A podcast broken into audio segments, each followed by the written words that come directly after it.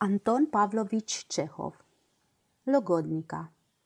Capitolul 1 Se făcuse ceasul zece seara și deasupra grădinii strălucea luna plină.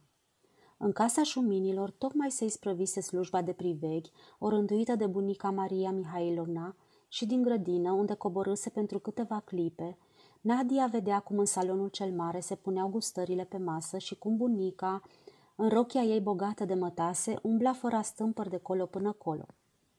Părintele Andrei, protopopul catedralei, discuta ceva cu mama Nadiei, Nina Ivanovna, care la lumina lămpilor și văzută prin geam, arăta, nu se știe de ce, foarte tânără. Andrei Andreici, fiul părintelui Andrei, stătea lângă ei și îi asculta cu luarea minte. În grădină era liniște, răcoare și umbre întunecate se așterneau tihnite pe pământ. Undeva departe, foarte departe, de bună seamă, afară din oraș, se auzeau orăcăind broaștele. Se simțea că era luna mai. Luna mai cea atât de dragă. Respirai adânc și îți venea să crezi că nu acolo unde te afli, ci undeva deasupra copacilor, sub cer, departe de oraș, pe câmp și în păduri, se desfășura în clipa aceea o viață primăvăratică de sine stătătoare, o viață tainică, minunată, bogată și sfântă, pe care mintea omului slab și păcătos nu putea cuprinde. Și fără să știi singur de ce, îți venea să plângi.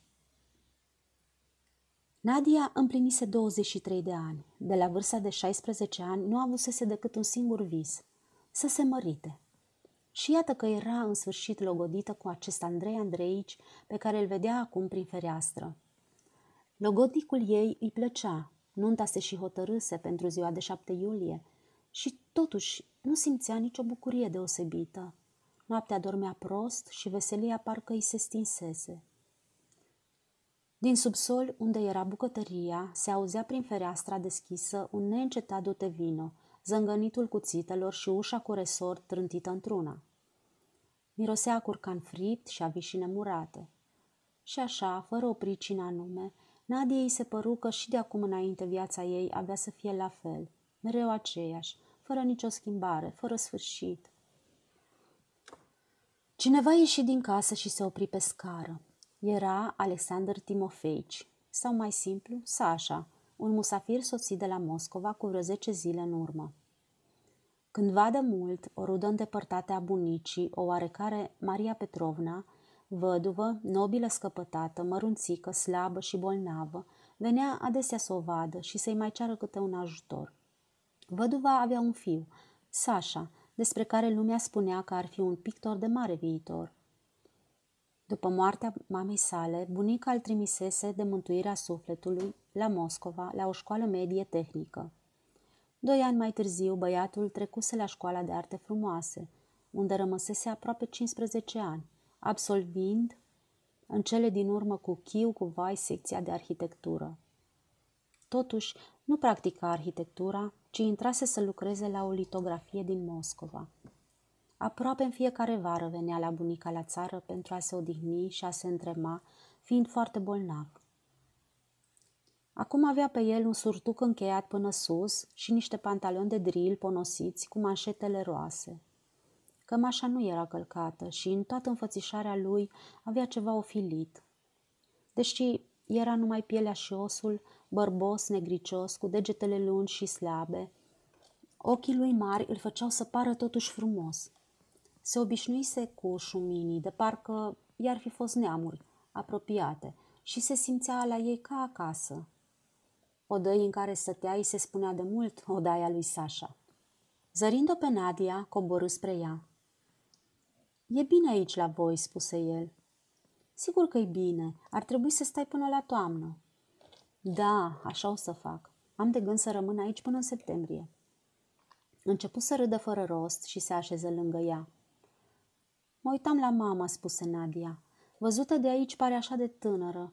Vorbește, firește, își are și ea cu sururile ei. Fiecare a, adăugă ea după o scurtă tăcere, dar e totuși o femeie extraordinară.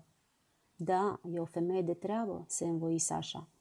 În felul ei, mama dumitale este desigur și foarte bună la suflet și foarte drăguță, dar, cum să spun, Astăzi, zis de dimineață, am trecut pe la bucătărie și am văzut că patru din servitorii voștri dorm pe jos. N-au paturi, n-au așternut și se culcă pe zdrențe. Miros urât, ploșnițe, libărci.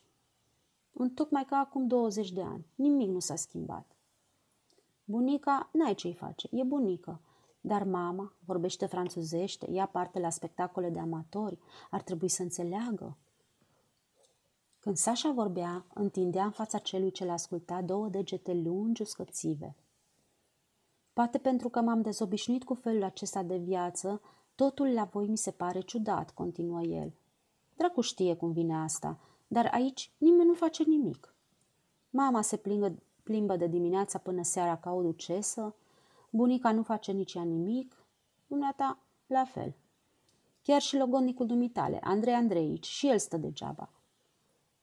Nadia îi mai ascultase dojenile și anul trecut, ba chiar și, și cu doi ani în urmă și știa că Sasha nu poate să judece altfel. Altădată făcuse haz de el, dar acum îi fu deodată ciudă. Toate astea sunt răsuflate și m-am plictisit să le tot aud, spuse ea ascultându-se. Ar trebui să găsești ceva mai nou.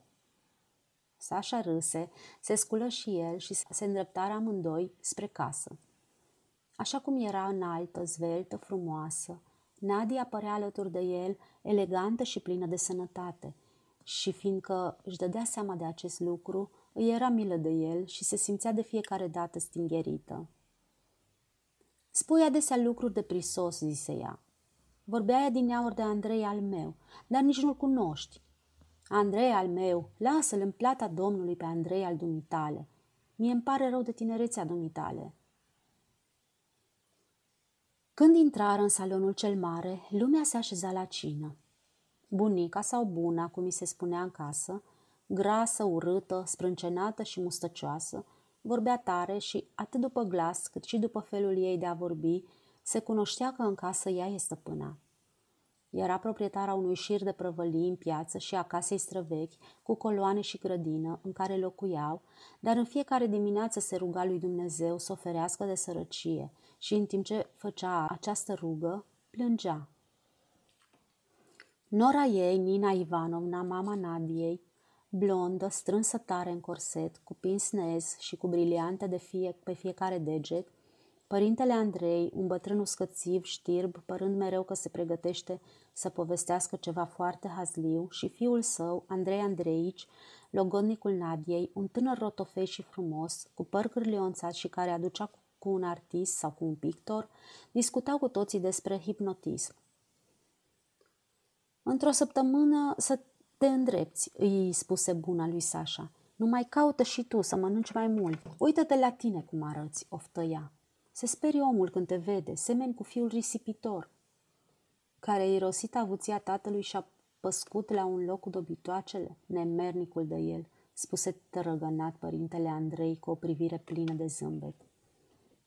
Tare mi-e drag tata, exclamă Andrei Andreici, punând mâna pe umărul părintelui său.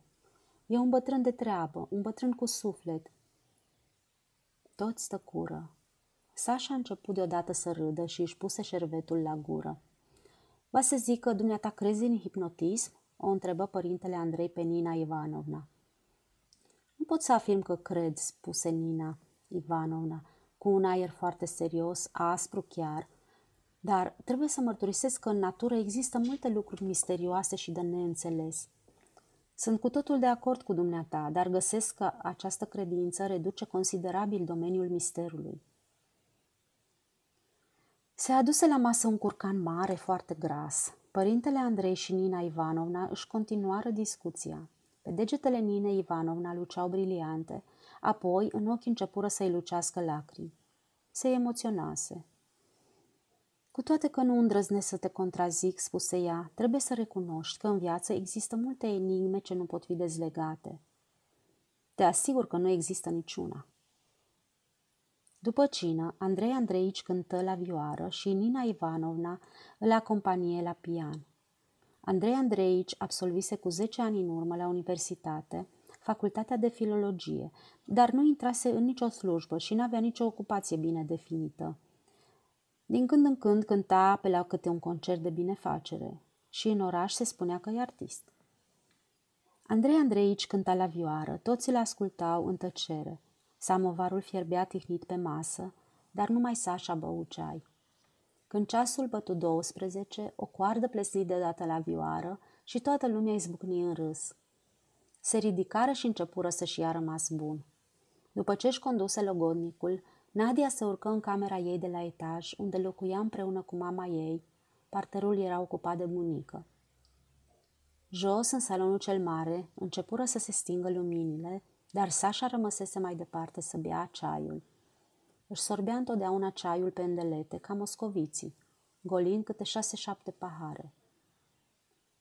După ce se dezbrăcă și se culcă, Nadia mai auzi mult timp pe servitori stângând masa și pe bunica bodogănind. În cele din urmă, totul se liniști. Numai din când în când se auzea glasul de bas al lui Sasha, care tușea în odaia lui de la parter.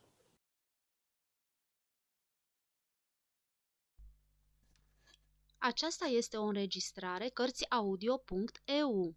Pentru mai multe informații sau dacă dorești să te oferi voluntar, vizitează www.cărțiaudio.eu.